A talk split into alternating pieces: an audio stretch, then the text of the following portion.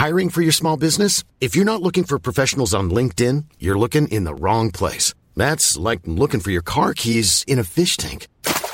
LinkedIn helps you hire professionals you can't find anywhere else, even those who aren't actively searching for a new job but might be open to the perfect role. In a given month, over 70% of LinkedIn users don't even visit other leading job sites. So start looking in the right place. With LinkedIn, you can hire professionals like a professional. Post your free job on linkedin.com slash people today. Hey, it's Ryan Reynolds, and I'm here with Keith, co-star of my upcoming film, If, only in theaters May 17th. Do you want to tell people the big news? All right, I'll do it. Sign up now and you'll get unlimited for $15 a month in six months of Paramount Plus Essential Plan on us. Mintmobile.com slash switch. Upfront payment of $45 equivalent to $15 per month. Unlimited over 40 gigabytes per month. Face lower speeds. Videos at 480p. Active Mint customers by 531.24 get six months of Paramount Plus Essential Plan. Auto renews after six months. Offer ends May 31st, 2024. Separate Paramount Plus registration required. Terms and conditions apply if rated PG. You're listening to an Airwave Media Podcast. Hello, friends, clever listeners. For the next few weeks, we're taking you on a little trip down memory lane. Clever launched in 2016, and since then, we've met so many talented folks and shared their fascinating personal stories that we thought we'd revisit a few of them. So we handpicked a selection of some of our favorites that are definitely worth a second listen. And if you missed them the first time, you are in for a real treat. We'll be back in September with some exciting and shiny new episodes for you. In the meantime, I hope you'll take us with you in your ears and in your hearts on all your summer adventures. I want to be with you on your bike rides, on your road trip, and lounging with you in a hammock. Okay, so we love and appreciate you a ton, and please do stay in touch on social. See you soon.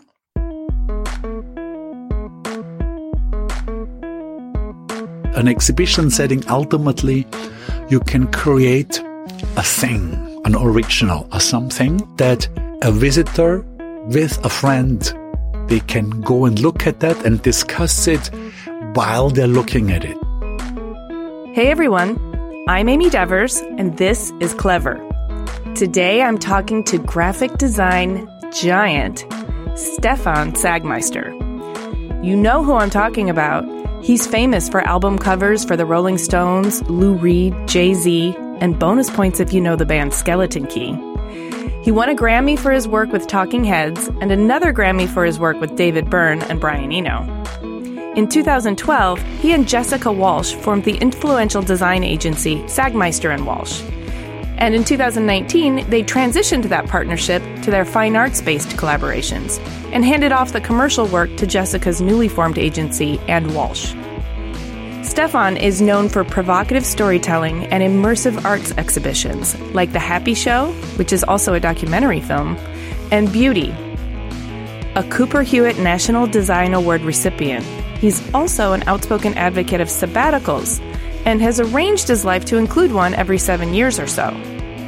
I met up with him back in November at the 2019 Adobe Max conference, where we sat down in the Airstream podcast lounge to enjoy a nice, intimate, pre pandemic conversation. Here's Stefan.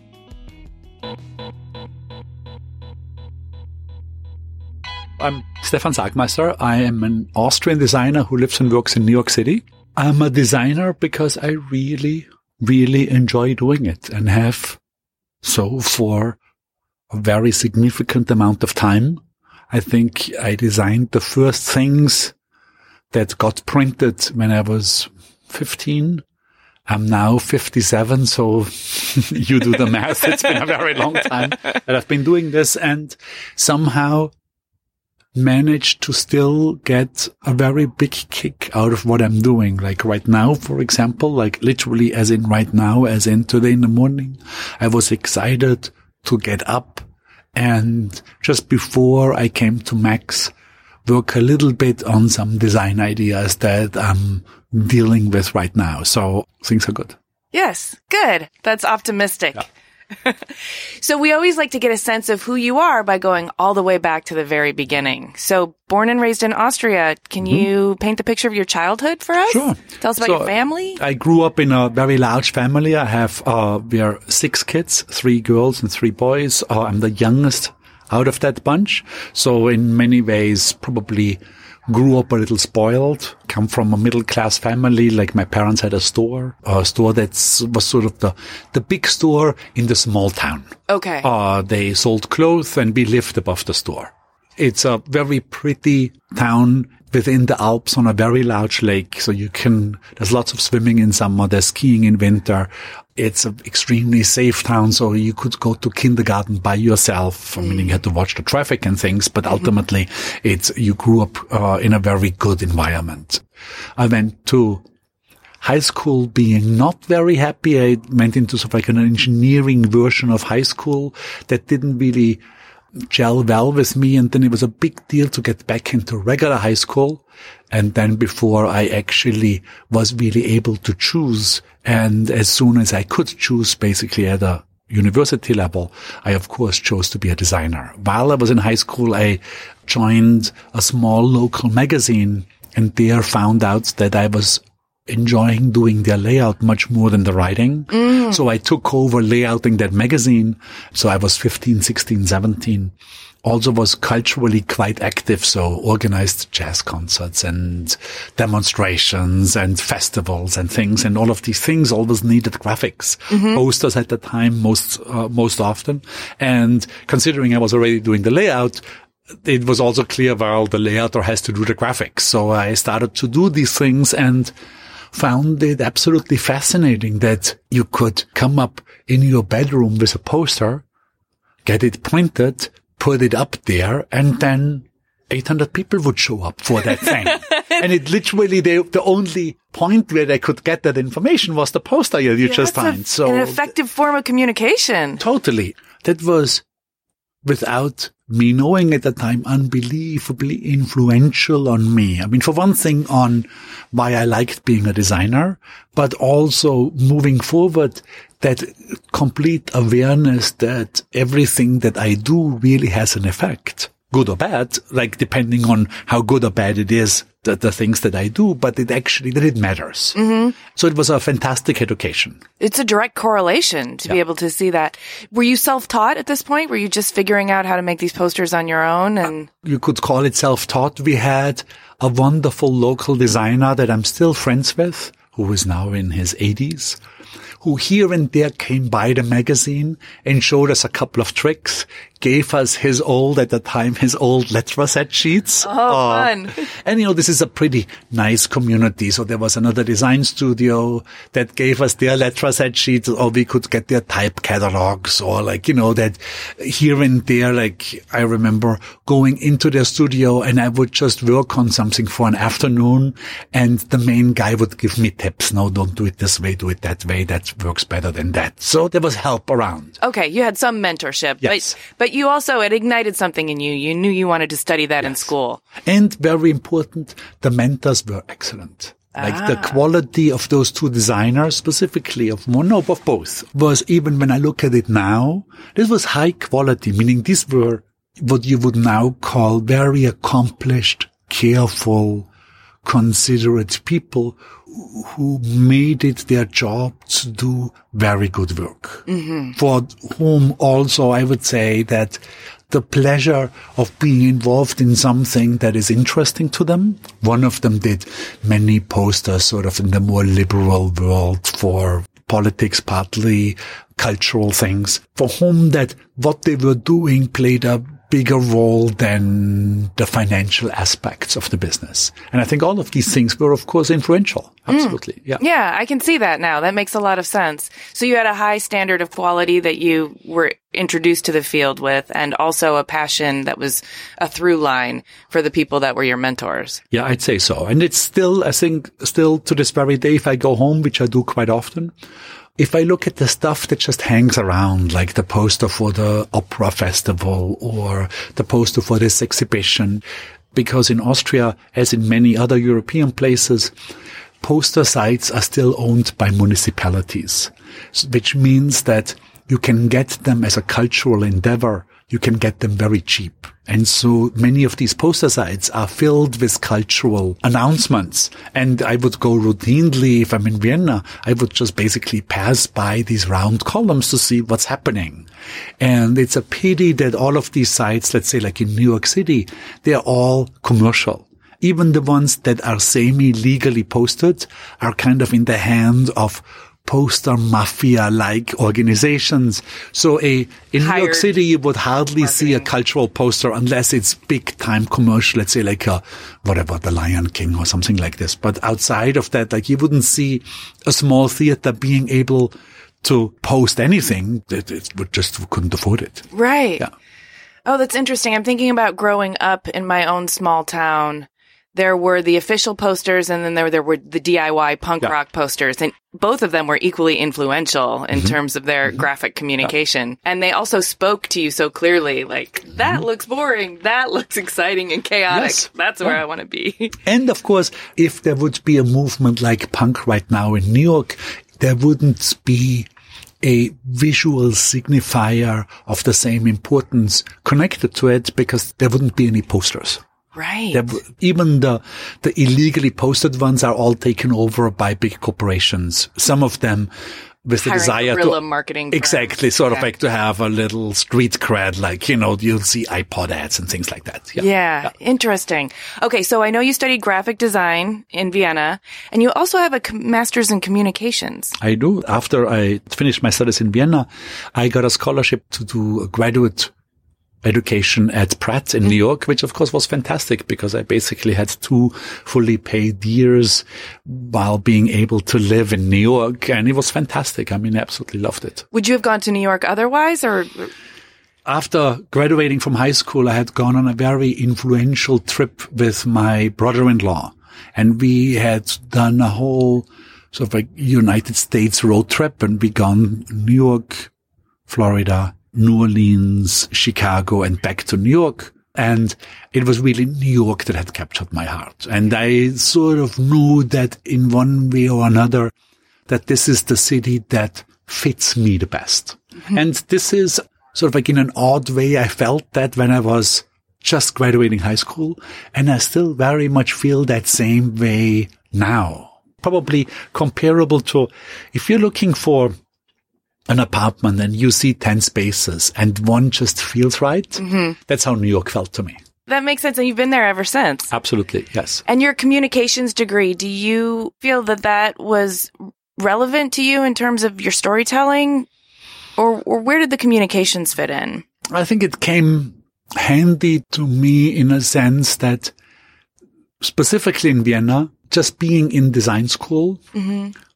Put you in contact with people your own age with a very similar outlook on life who wanted to achieve similar things. So I think that in Vienna I learned much more from my fellow students than I probably learned from the faculty. We had a student group. We're still friends now. I just visited two of them actually in northern Italy and we kind of egged each other on.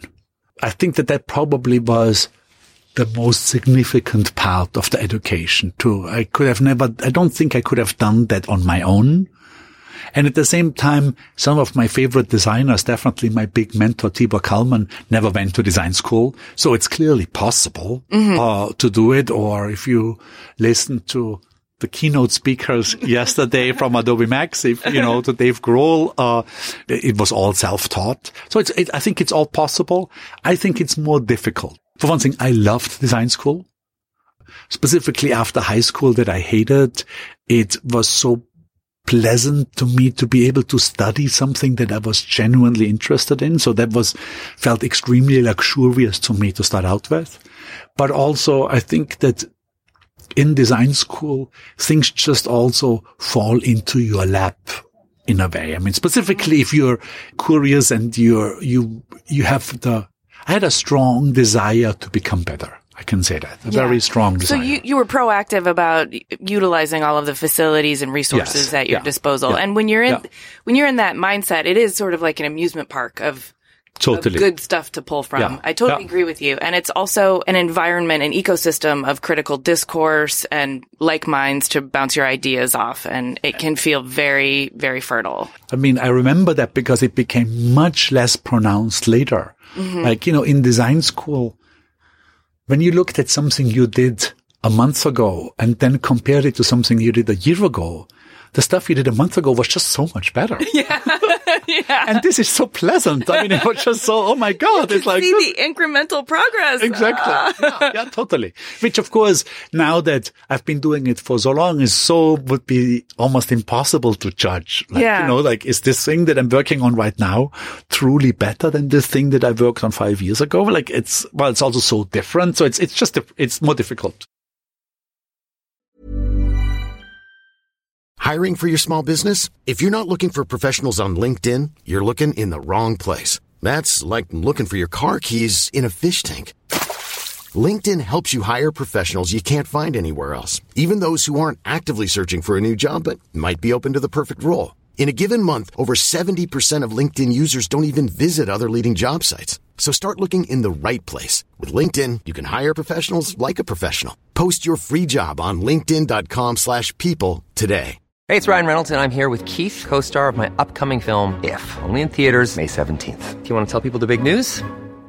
All right, I'll do. it. Sign up now and you'll get unlimited for $15 a month and six months of Paramount Plus Essential Plan on us. Mintmobile.com slash switch. Upfront payment of $45 equivalent to $15 per month. Unlimited over 40 gigabytes per month. Face lower speeds. Videos at 480p. Active Mint customers by 531.24 get six months of Paramount Plus Essential Plan. Auto renews after six months. Offer ends May 31st, 2024. Separate Paramount Plus registration required. Terms and conditions apply if rated PG. Clever is supported by Tools and Weapons, the podcast hosted by Microsoft Vice Chair and President Brad Smith. A recent episode took Brad to Venice, where he connected with Yves Ubelmann, a partner whose company, Iconem, has developed a game-changing technique for creating digital architectural models so comprehensive they've been dubbed twins. During the relative quiet of the pandemic, Yves and his team used drone captured photography and powerful AI to create a full scale digital twin of Venice, a city threatened by climate change and over tourism. On Tools and Weapons, Yves tells Brad how he's using this incredible technology to help preserve some of the world's most endangered cultural heritage sites in pristine detail so they can be studied and appreciated for generations to come. To stay current on some of the most innovative people working with AI today, follow or subscribe to Tools and Weapons with Brad Smith wherever you get your podcasts. Hey, clever listeners, we're getting excited for New York Design Week in May. This year will be better than ever. ICFF, North America's leading platform for contemporary design, will take place from May 19th to the 21st at the Javits Center in New York City. I'll be there, and I'm excited to let you know how Clever is collaborating with ICFF for Launchpad at Wanted, formerly known as Wanted Design Manhattan, and the Emerging Designers Showcase. Launchpad is an international platform for emerging designers that introduces new concepts and showcases prototypes of furniture, home accessories, and lighting. It is the best place for manufacturers to meet new designers, discover fresh ideas, and potential products to develop. The best of Launchpad winners will be selected by a jury of renowned industry professionals, led by yours truly and they will go on to be featured in another edition of the popular Emerging Designers Showcase. I'll be leading the Emerging Designers Showcase live on the Talks main stage, where the five Launchpad finalists will have a chance to present their projects to our esteemed panel of professionals. It's always a really good time. So mark your calendars for Sunday, May 19th at 4 p.m. Both Launchpad and the Emerging Designer Showcase are presented with media partners Clever, that's us, and Design Milk, and with support from American Standard and Lumens. Visit ICFF.com to learn more and register to attend. Those are the letters ICFF.com. Come by and say hi. I would love to see you there.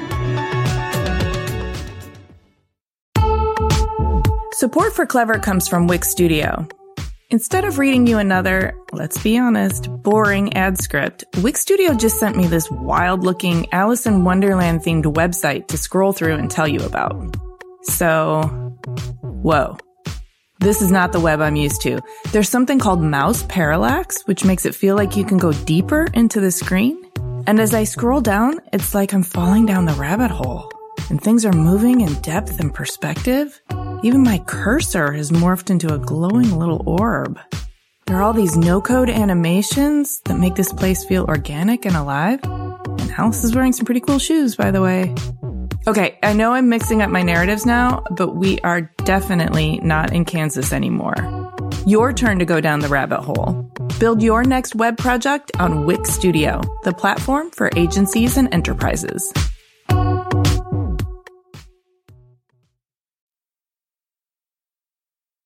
Speaking of work, I'll, I'll take you back because you worked with some high profile agencies and then you founded your own mm-hmm. studio and you kind of started off with a focus on design for music. Mm-hmm.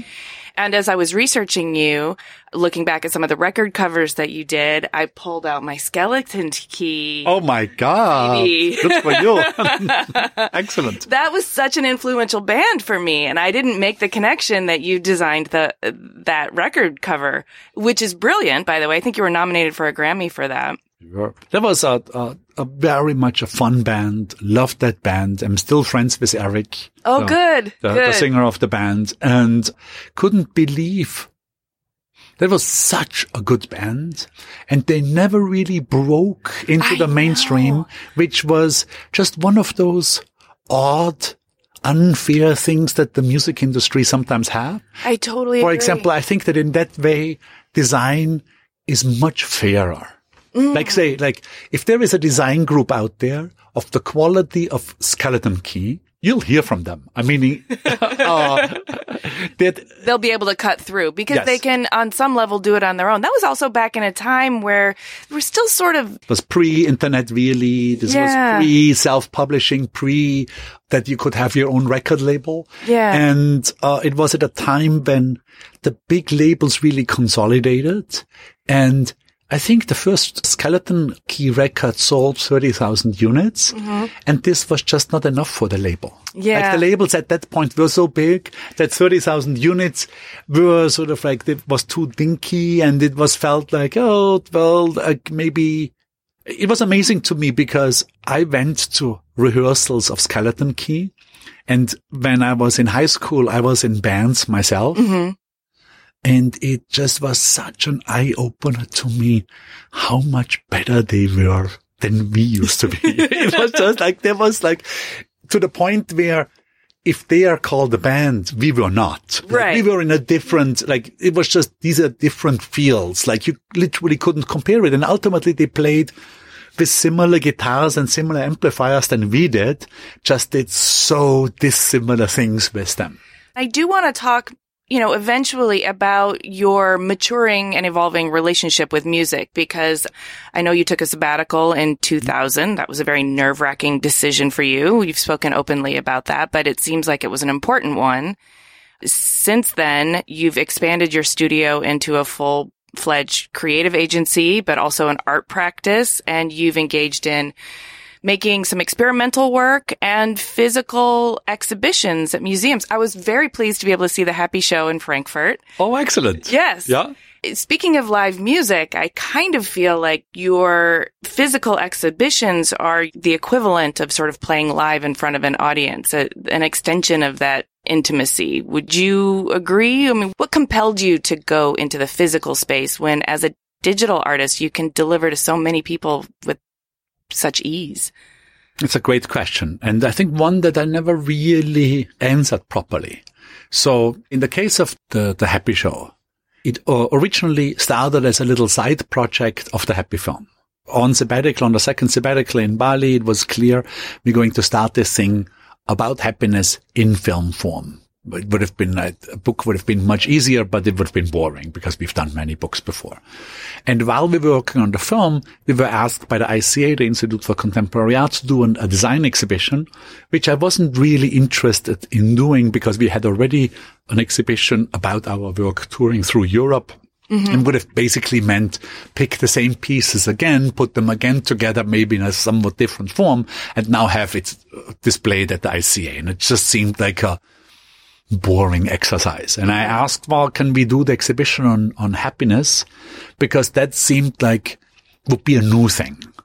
And what I didn't count on then, and they agreed, but what I didn't count on was if the subject is relatable to an audience, that you can really communicate something very personal and in a fairly intensive manner in an exhibition setting. Like that an exhibition setting, ultimately, you can create a thing, an original, a something that a visitor with a friend, they can go and look at that and discuss it while they're looking at it. And in that sense, it's significantly different from film. It's significantly different from an online experience. I find that as a viewer, a deeply pleasing sensation. I go and see a lot of exhibitions and I don't go and see them because I'm, I'm, I'm interested in, oh, what do they do so that I could be influenced by it. Right. I go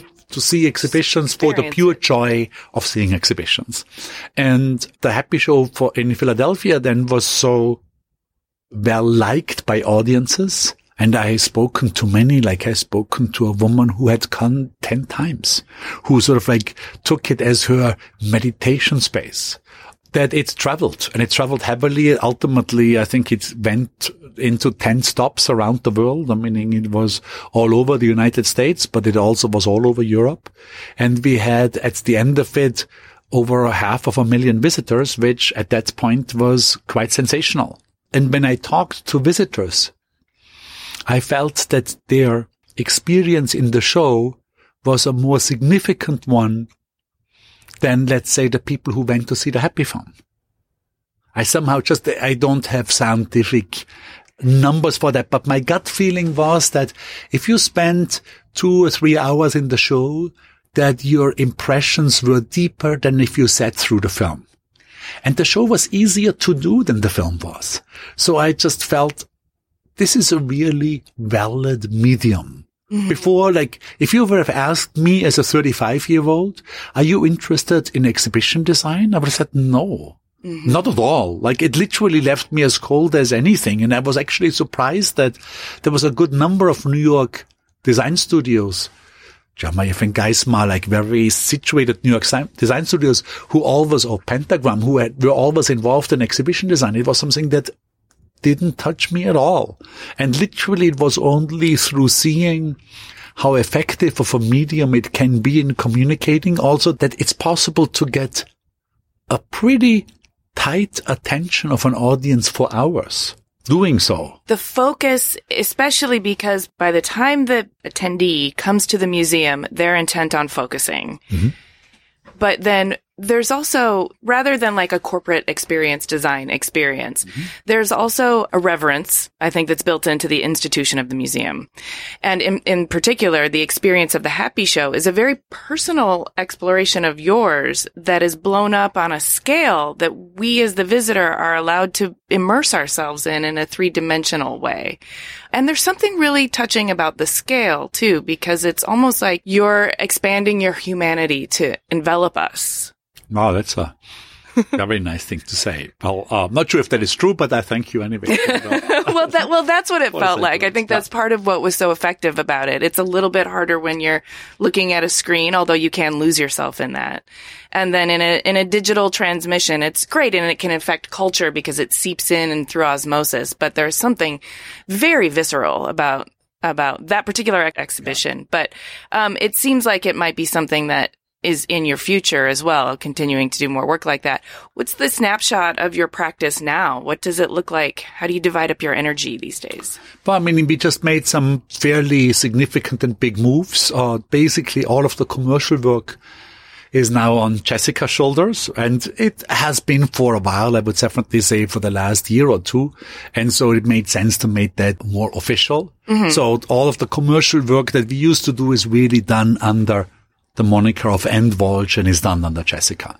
There's a couple of things where I have a look upon, but uh, okay. that's basically, that's hers. We're still going to do the beauty thing together. And the, the exhibition was now in Vienna and then in Frankfurt and is now moving on towards Hamburg and then ultimately going quickly back to my hometown in Austria and then go, going, moving onwards to France. So it's again, it's very popular uh, we've had a quarter of a million people in the first two iterations. So it's extremely, of course, it's extremely pleasing when you work hard and long on a subject that's of interest to you that other people and you want to communicate that interest. And that was definitely the reason we did the exhibition that other people are also interested in that. I think that's uh, just fantastic. So that's opening in December 15 in Hamburg.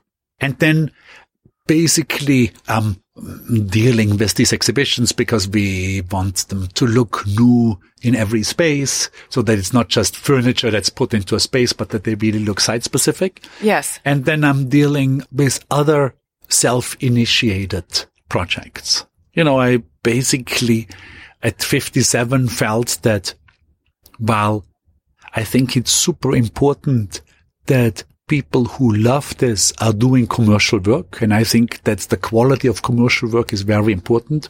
I also felt I've done enough of it. Okay. And just basically move on. Not in, literally not in the way because I now look down upon it. Not at all.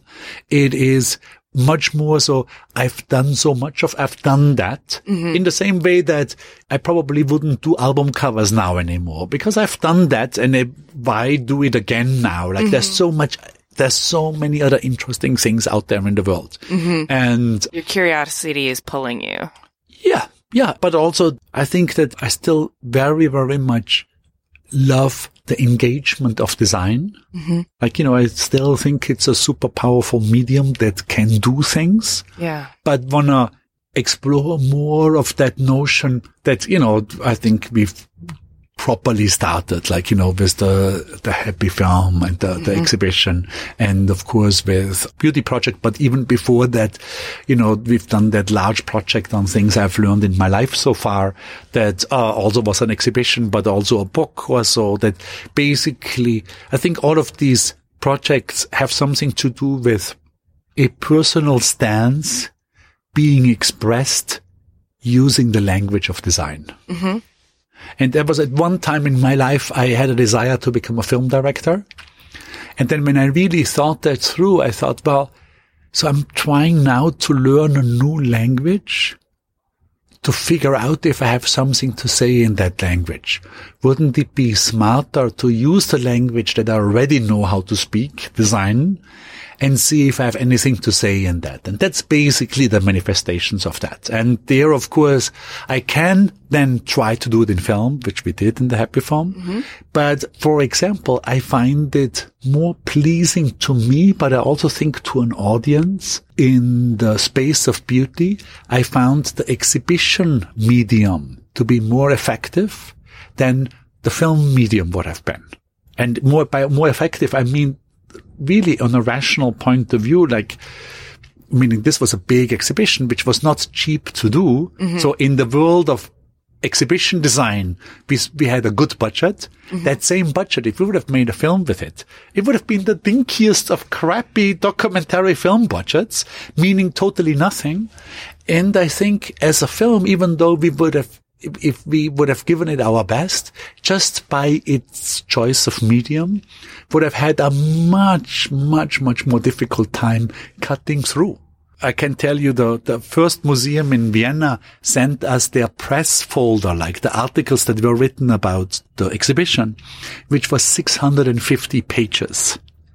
It would have been absolutely impossible to get that sort of feedback and that sort of significance within Austria or another market with a film. Mm-hmm. Like the film would just basically now, it's just incredibly difficult.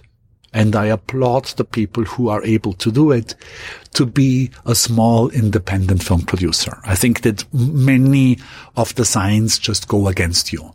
While it is apparently still possible to be a small independent exhibition producer, even though of course we, I couldn't even call that myself because we partnered with museums that did plenty of the heavy lifting as far as production is concerned. Sure. Sure. But it sounds like you are looking at the system in its entirety. First of all, how do I use the language that I already know to communicate effectively? Sure. But also, how do I go through the channels that are kind of already open for me or will open Mm-hmm. for me where I can make a bigger, more important message in this way than I could in another medium where it will get trampled or Totally. And that's an important thing to consider. I mean, it shouldn't keep you from making film, but it, if your ultimate goal is to have an effective communication, then you've got to choose. Those things play a role. Yeah. Absolutely. Yeah. Yes. Yeah. So along those lines, I want to talk about your creative process and, and I want to kind of understand how your brain works. Like, would you describe yourself as a systems thinker or nonlinear or linear? Or do you not think about it that way? Well, I would definitely say that I'm organized mm. for sure. Maybe, you know, growing up three miles from the German border had an influence in that way. And I love organized things, meaning that my desk normally is in pretty good shape. I'm a good planner. Mm. I think part of the reason why the happy film turned out to be so difficult for me to complete was because we on purpose didn't have an ending or a script. And it felt made me feel very uncomfortable. Like for me, it's a, a film that is storyboarded, that has a script, and every page of that script is storyboarded, is like a thing of beauty. Tuesday morning, let's shoot uh, page see all the 2A gears to turning. 8B, uh, and so on. Yeah. Like that's definitely, like I can deal with that. Tuesday morning, let's have the camera running and we don't know what's actually happening is an uncomfortableness for me. So I'm not sure if that answers your question already, but I'm, I would say that in the, in the world of planners and ad hocers, mm-hmm. I'd be the former for sure.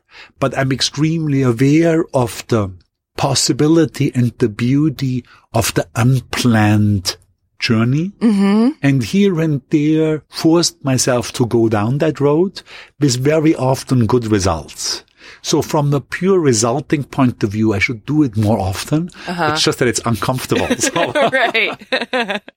well, I'm interested because even though it sounds like that engineering school that you didn't care for really did work its way into your DNA a little bit, you still always seem to have grasp of the ephemeral, unpalpable humanity of things that seem to take a, a, a higher vantage point, a larger view to find I mean, that might not come through planning. I mean, I would say like, you know, I grew up in an Austria of the 70s and 80s that were still very much influenced by, I would say, Swiss modernism. Mm-hmm. So the objectivity grids, being very tight with things, don't bring yourself into it, uh, sort of like a, more like a, I would say a cold or more corporate sort of feeling. And I had always felt, I think in, in the beginning, definitely in my gut, later on I had uh, proper explanations for it, that this is not the most effective way of communicating. That I would, that I myself enjoy being communicated by somebody I recognize as a human being rather than being communicated to by a machine. And so much of, I would say, 70s and 80s modernism basically tried to deny its humanity mm-hmm. and tried to be very on purpose, sort of like, let's make everything look like it's been done by a machine. Now, if I we look at this from the corporate point of view, if I call up a company and all I get is a machine that tells me press two, press three, press four for this and that, I'm extremely unhappy and I would think that most people are. Mm. And I feel that these pieces of printed communication or online communication that go down that route of the very cold do something very similar than these answering machines or these automated machines do when you call. So it's not something that I would either want to be involved in, Right. but also not something that I just think is the, an effective way of dealing with communication. And so I've always tried to communicate more emotionally, or at least that it would be clear that this thing that you look at has been made by a fellow human being rather than by a machine yes. and that uh, I think always had to seem seem to work. And I think an, a very important, very important ingredient in that was a side effect of keeping the studio small. Meaning, I myself always wanted to keep the studio very small. I had a mentor, Tibor Kalman, I mentioned him before, who told me when I opened the studio that, and I asked him for advice of what I should watch out for. He said basically the only thing that's difficult in running a design studio is how to, to figure out how not to grow. Everything else is super easy. And I had always taken that advice. And a side effect of not growing, or definitely at least not growing at the speed that the amount of clients would allow, was that we were able to pick and choose because there were more clients around than we could possibly do. And of course, we picked the ones that we felt a kinship to that were products that we used ourselves or that we thought had definitely a reason to be in the world.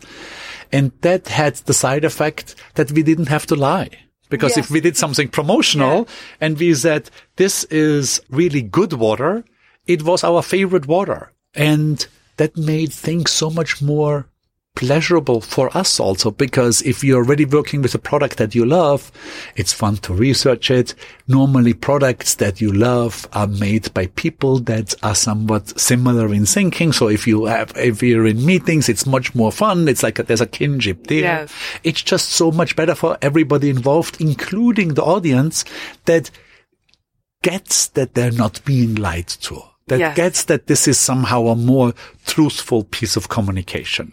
And they know. I, intuitively, they pick up on it for sure. I know even in just having these podcast conversations, when there's genuine chemistry there, the audience can feel it. They, and they feel like they're in the room with us. I have a friend who did a cat food advertisement. And he very, very, very much is a cat person. Uh-huh. And his cat food advertisement had I forgot now, but last time I checked, it had 16 million views, unpaid views on YouTube. Because people who have cats really understand that somebody of their ilk yeah. made that thing. And when you see the ad, it is a hundred percent clear that no dog lover made the thing. Like, yeah. And meaning, how great is that? Mm-hmm. It's, he has fun doing it because he loves cats to start out with. So for him doing an ad for it is completely makes sense for his life. The ad is going to be much better because of it. The people who see it, even the non-cat people like me, get a little kick out of it because you can see there is some sort of truth about cats being revealed here. And, and the cat people who buy it like, love oh, it anyway. Yeah. But it helps the non-cat people kind of understand what it is that makes cat people cat people. It's like, oh, totally. okay, yeah. I kind of get it now. Yeah. So you famously taken sabbaticals mm-hmm. around every seven years or so. And in doing so, and in speaking about it, you've become a de facto champion of mm-hmm. sabbaticals. And I've done a few of these podcast interviews where other creatives are taking sabbaticals. So it's becoming a normal thing. So props to you for that uh, public service. I appreciate it. My question to you is what do you think, what message are creatives sending to society by normalizing the sabbatical in their work? I think an excellent one. Here is my thing. Like in the beginning, I of course thought this was just something that I needed and this was very peculiar to me. Mm-hmm. In the research for the Happy Film and the Happy Show, I found that many of my own peculiarities that I thought were very specific to me were unbelievably widespread and completely common to a Universal. lot of other people. yeah. We just didn't hear that much about it. And other than realizing that I was much less special than I thought that I was, I also felt then uh, through experience that the sabbatical works for a lot of people. In the beginning, I always sort of like was a little meek about it and said, I can't really recommend it to anybody else. Like it worked for me that I can say. And then I did a talk for TED and that because their site is so big was seen by millions and millions of people. I started to run into more people, sometimes on the street, but sometimes at conferences who said, Oh, I saw your TED talk and, oh, I actually took it seriously and I made a sabbatical too. And of course, my next question would be, how was it? Mm-hmm. And I've now talked to dozens of these people and every single one had shiny eyes. when they when they powerful. talked about it. Yes. Everyone was just like the best thing that ever happened to me. Like how fantastic was that? And the way they expressed these sentiments made it very clear to me. Yes, this worked. And when we talked a little more, it also became clear to me that these people came from extremely different walks of life. I talked to poor people, to rich people, to people who ran their own studios to people who were in a corporate setting. I talked to people with families and without families. I talked to people who had taken their families on sabbatical. So it seemed to work for everybody. Planning for your next trip? Elevate your travel style with Quince. Quince has all the jet setting essentials you'll want for your next getaway, like European linen, premium luggage options, buttery soft Italian leather bags, and so much more and is all priced at 50 to 80% less than similar brands. Plus, Quince only works with factories that use safe and ethical manufacturing practices. Pack your bags with high-quality essentials you'll be wearing for vacations to come with Quince. Go to quince.com/pack for free shipping and 365-day returns. I think that I would have a couple of caveats. I think one is you should only do a sabbatical after you've worked in your field for a while. I wouldn't recommend it to a student. I mm. think like you should basically, I think that part of the things that become valuable in a sabbatical might also come out of the little suffering that you have during your regular day to day things. Mm-hmm. I wouldn't go after outschooled into a sabbatical. I think it probably works best for people where ideas play some role in their world. Meaning if you, I don't know, if you're working at a menial job putting widgets into boxes, then you probably would love to, would enjoy the time off. But if your desire is to go back and doing widgets into boxes, probably the sabbatical might not be helpful. Right. But for most other people, I think there's now so many jobs out there. And that's, I'm not just talking about the tiny little world that, you know, is often described as the creative industries. Mm-hmm. That is, that would be true as well for banking as much as it is true for politics, for anything where ideas and concepts play a role. I think it would be very helpful.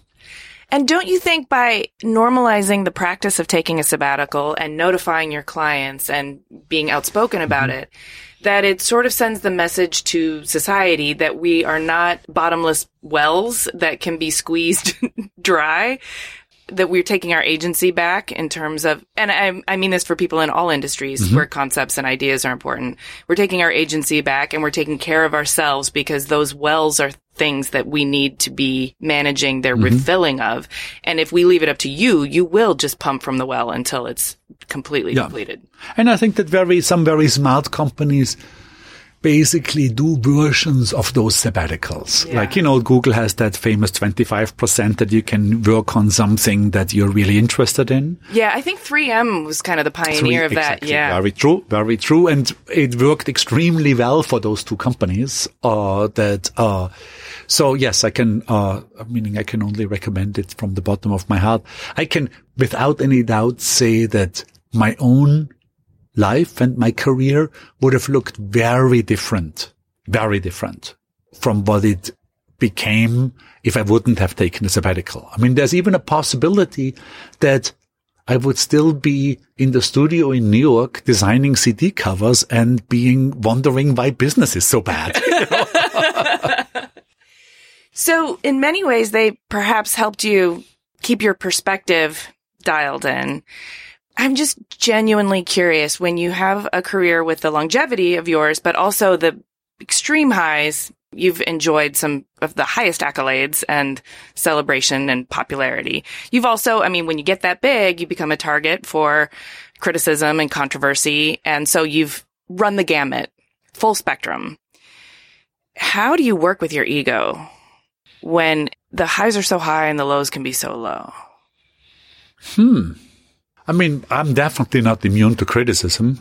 I think I can take it very well when it comes with the notion of betterment. Mm-hmm. I think, uh, then I'm extremely inviting of it. And I get that sort of criticism where somebody takes me aside and say, I think you should rethink this, or I actually, what you did here was not quite right. Or I think that that's extremely helpful. Mm-hmm. There's other criticism where Sort you feel the what we learned in art school to take the feedback, and if it's coming from a place of construction, then it's it's really useful. Very, yeah. And it's something that I think you can put a platform on. Like, you know, um, uh, since years now, I'm basically criticizing work on mm-hmm. Instagram that mm-hmm. people send to me.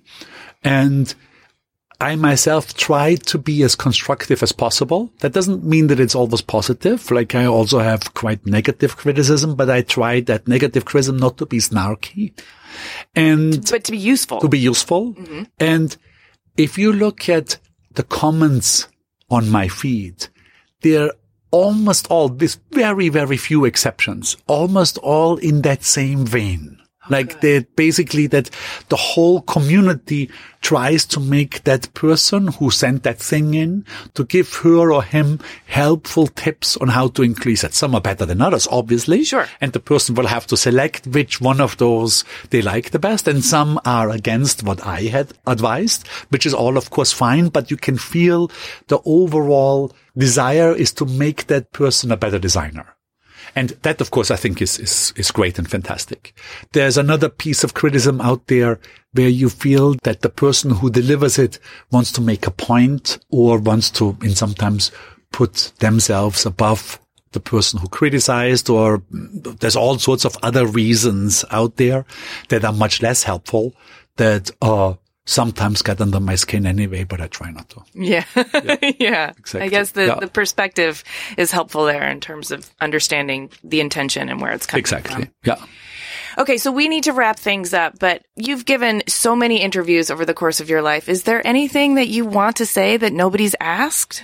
Hmm, I think I've been asked a lot. Yes. Uh, well, I can quickly talk about the stuff that's interesting to me right now. Yeah, I'd love that. Basically, um, working on things that have to do with long-term thinking. Because I find that specifically us, let's say in the designy, artsy, more intellectual world, seem to be very much in love with even though we criticize the short-term thinking of politicians or of CEOs, we ourselves are influenced by short-term media outlets like Twitter or cable TV news and see the world in many ways from a short-term perspective, which can be incredibly gloomy. And if you look at many things that are long-term developments, things look actually quite good. And I'll give you an, uh, give you a quick example. Like I was at a fantastic artist residency this year for two months in Rome. And this was for the artists, designers, architects, archaeologists working on their own somewhat Rome-centric projects. So it was fantastic. And one of the husbands of one of the artists told me over dinner that he thinks what we're looking at right now is the end of the liberal democracy. That with Trump and Johnson and Salvini was, was still in place in Italy, uh, Orban and so on, like, but we're looking at it's the end of liberal democracy. And because I was already working with a lot of long-term data, I looked it up and I found that liberal democracy started around 1800 and there were three, the UK, the US and uh, France. And then from 18, so from 1800 to 1850, there were three. From 1850 until 1900, there was another seven joined. Then the next 50 year, another 10 joints. And from 1950 to 2050 joined. Now another 11 joined. So we now have 87 democratic nations. What we're looking at right now is for the first time, more than half of humanity lives in a democratic system. We are looking at the extreme golden age of liberal democracy. And so he could not have been, and this is a smart person, this is a lawyer, smart guy. He could not have been more wrong. And I think that this sort of doom and gloom situation is widely spread among many of us. And while there are serious obstacles to overcome, global warming being, of course, at the extreme center of this, I find that these obstacles are easier to overcome when we are also aware of the accomplishments. And if we start from a more positive outlook than if we start from everything is going to hell and we are at the end of the world anyway kind of perspective. Yes. So that's what I'm working on. I, I love it. And thank you for your optimism, which is desperately needed right now. And I agree with you. If we feel like we're already spiraling into a flaming meteor um, in the proverbial handbasket on its way to hell, it's really hard to reverse that momentum. But if we look at it from the middle of the golden age of liberal democracy, then we can ride this out as a bit of turbulence and we can make some course corrections and yeah. Perfect. Right on. Great. so before uh, we wrap it up, tell our listeners where they can find you and keep track of all your latest projects. Well, uh, you can, of course, always follow me on Instagram. I'll post something that I find beautiful that a uh, somebody who is also on Instagram sends to me every day. If you want to, you can go out and buy the book on beauty that Jessica and I published uh, with Phaidon. If you happen to be in Europe anytime soon, uh, go and see on December 15th in the Museum für Kunst und Gewerbe in Hamburg. The beauty show is opening and then I have a whole schedule of various talks all around the world, but I have not the slightest idea. We'll find those on your website. Exactly. we'll post that in the show notes. Thank you so much. This has been really, really enlightening and delightful. I really appreciate Same it. Same here. Thank you so much, Amy. Thank you. Hey, thanks for listening. To see images of Stefan's work and read the show notes, click the link in the details of this episode on your podcast app, or go to cleverpodcast.com where you can also sign up for our newsletter. Subscribe to Clever on Apple Podcasts or wherever you get your podcasts. If you would please do us a favor and rate and review, it really does help us out. You can find all of our past episodes in our archive on our website. Find the link in our show details. We also love chatting with you on Twitter, Instagram, and Facebook. You can find us at Clever Podcast, and you can find me at Amy Devers. Clever is produced by 2VDE E Media with editing by Rich Stroffolino and music by El Ten Eleven. Clever is proudly distributed by Design Milk.